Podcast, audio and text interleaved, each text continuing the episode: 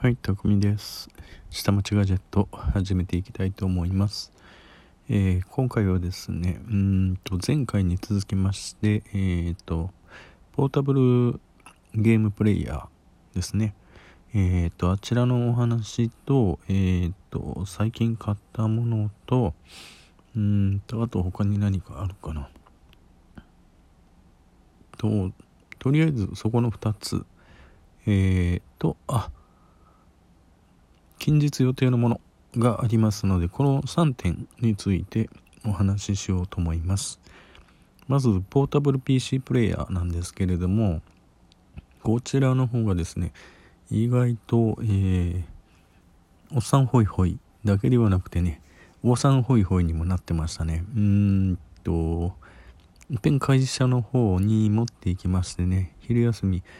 こんなものありましたよって言って見せると一斉に皆さんがね寄ってこられてうんとどんなゲームが入ってるっていうふうなことになりまして懐かしい懐かしいってもうみんな大騒ぎでしたよね。うん。こんなゲームも入ってるんだこんなゲームも入ってるんだっていうことで皆さん一斉にあの Amazon で、えーポチられてましたね。すごいなと思ってました。うん。まあねあのー今でいうところの今のゲーム機ってあのー多人数であのー無線であの Bluetooth でとか w i f i でとかって言って接続っていうのができますけれども当時のあのファミコンとかっていうのはね本体1個に対してえっとプレイヤーパッドがこう2つ、えージョイスティックみたいなもんですね。が2つですからまあマックス同時にできるって言っても2人しか同時にできなかった。っていうところをあのーなんか皆さん懐かしんでおられましたね。うん。であとは、えーこれただえーっとね画面をですねえっとうちに持って帰ってうんとね HDMI の出力がないんですよね。ビデオ出力とあのレフトと R のアナログの出力しかついてないんでうん。そこら辺とえっ、とまあ、え1個のポータブルゲームプレイヤーの方は、えーメインのコントローラーでもう一つの方はえっ、と普通のゲームのポータブルプレイヤーっていう感じで遊ばれてるであの親子で、えー、と逆に言うとお父さんらの世代はこういう風なゲームで遊んだんだよ。お母さんらの世代はこういう風なゲームで遊んだんだよ。っていう風なのをあの何て言うんですかね。教えてるっていう風なのがあるっていう風なことを聞きました。ですから今あのあなたたちがやってるゲームってすっごい贅沢なゲーム機なんだよっていう風なのを言ってると。うん。そうですね。8ビットでドットカラーでえーっとまあ2頃しか色が出ないっていう頃で動いてるキャラクターでうーんと音に関しては PSG 音源しかなかったのかな？うんっていう風なゲーム機ですからね。うんそれでもなんかすごいってなって遊んでましたよね。夢中になって。っていう風なのがあのまあ皆さん懐かしんでやられてるっていう感じですね。ただ皆さん言われてたのがあのあえてバッテリーでなくて炭酸電池でもよかったんじゃないかなっていう風なのを言われてましたね。炭酸が単4でもいいんじゃないかなって。それの方があの電池が切れたらはいおしまいっていう風なのが言えたのになっていう風なのがでありましたね。とあとはゲームボーイみたいにあの白黒であってもよかったなと。うん。そういう風なゲーム機があったらまたそういう風なゲーム機買ってみたいなっていう風なのもありました。うん。なかなかねあのー今の、えーマシンゲームマシンよりも今の皆さんっていうのはえっ、と過去に、えーどういう風なゲームマシンであったかっていう風なのを懐かしんでやるっていうのにあの傾向があるみたいですね。あの、昔の人は、昔の人はっていうのはちょっと表現に語弊があるみたいですけれどもね。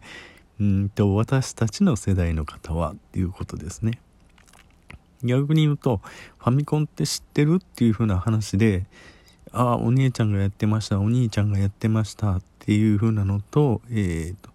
まあそこら辺で大きく話が分かれちゃうんですよね。うんと、初めてやったのが、えっ、ー、と、プレステポータブルですとかね。うん。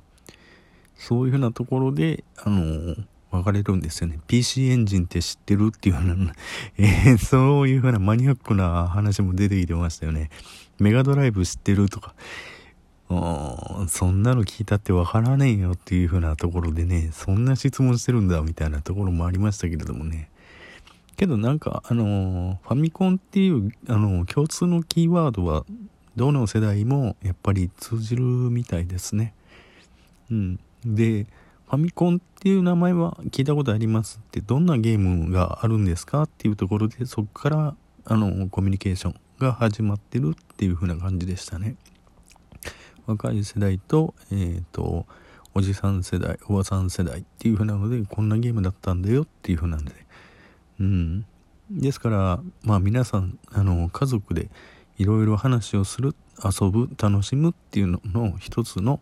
えー、ツールになってるみたいな感じでしたね。はい。えーと次の、えー、話題に関してなんですけれどもえ、っと次は何の話だったかな？うーんとね、何だったかな？えーと、ごめんなさい。えー、忘れちゃいました。ってことで、えーと、3番目の話題に行きます。えー、2番目の話題、思い出したらまた最後の方でトークさせてもらいたいと思います。えー、3番目のトーク、あ、思い出した。えー、2番目のトーク、うんとですね、1個、あのー、健康グッズ買いました。っていうことで、えー、っとですね、ジムに行って、えー、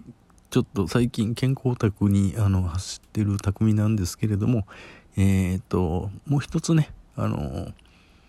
この不健康たまりない、あの、どういうんですかね、うん、この業界、パソコンをずっと触りまくってる業界ですね。あの、原因として首、肩、腰が痛くなるのに、えっ、と、一つ原因としては猫背があると。うん。ですよね。キーボードを打つときなんか、中向きになってますよね。画面打つときなんか、あの、首かしげてますよね。前の方に。で、必然と足組んでると、えっ、と、足の組み方によって腰の痛みが変わってくるらしくて、うん、そういうことがあるんで、えっと、猫背、えー、帽子の、えー、ベルト買いました。うん、それでね、えー、強制的に猫背をなくすというふうなのがあるみたいで、うん、買ってみたんですけれどもね、なかなか猫背をやろうとするとね、ぐっと締められてね、これは面白い。うん、これ、現場でつけたら面白いだろうなっていうところで、えー、睡眠前には外してくださいって書かれてあったんで、とりあえず外したんですけれども、これ明日から職場でつけたらちょっとみんなに惹かれそうかなっていう風なところがあるんで、ちょっと考えてるんですけれどもね。うん。どうしようかなっていうところで、明日から現場につけていこうかな、どうしようかっていうところですね。うん。はい。3番目の話題なんですけれども、えー、っと、もうじき、えー、次女の、えー、お誕生日がやってきます。ってことでですね、えっ、ー、と、次女の、えー、お誕生日のリクエストということで、AirPods Pro というものが出てきました。それと iPhone 12っていうでかいね、えっ、ー、と、お父さんの財布からは、えー、なかなか難しいというところがあったんで、秋になったら iPhone 12検討。えー、今のところは AirPods Pro で手を打とうというところで、えー、っと、あの、話が決定しましたんで、えー、早速購入しました。で、えー、っと、一応購入しましたので、えー、っと、通信、えー、っとね、通信っていうか、エクスプレスで送りましょうかって言われたんですけれども、いえいえ、それは誕生日の日に、えー、アップルストアの心斎橋の方に、あの、取りに行きますと。っていうと、えー、アップルストアの、えー、店員の方々が、あの、紹介しま、了解しましたと。うんと、ジジュさんのおたお誕生日なんですよね。じゃあ、サプライズを用意しておきますと。このサプライズは何なんだろうっていうところがちょっと頼みな、頼頼みじゃない、楽しみなんですけれどもね、どんなサプライズをやってくれるのかなと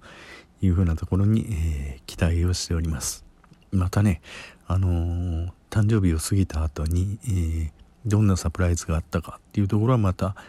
えっと、放送で上げさせてもらいたいと思います。とりあえずは、あの、AirPods Pro、えー、私でさえね、AirPods も変えてないのに、いきなり AirPods Pro ですからね。高い痛手だな。けど、父親もそんなこと言えないんですよね。ウォッチの5買ってるから。うん。っていうところですね。うん。まあ今、セブンを使ってるから、まあ本人なりにはお下がりを使って我慢してるんだから、えー、っと、新品の開封の儀をやってみたいっていうふうな、えー、本人のリクエストがありましたんで、うん、お姉ちゃんは11使ってるし、で、次女の方はね、お下がりのセブンを、あの、まあ、初めて聞きましたね。いつも私お下がりなんだっていう風なんで、ポソッと言いましたからね。うん。ああ、次女は次女なりに我慢してたんだっていうところがあったんでねはいっていうところで、えー、と話急にまとめちゃいますけれどもということでとりあえず今日はこの辺で終わりたいと思います。バイバイ。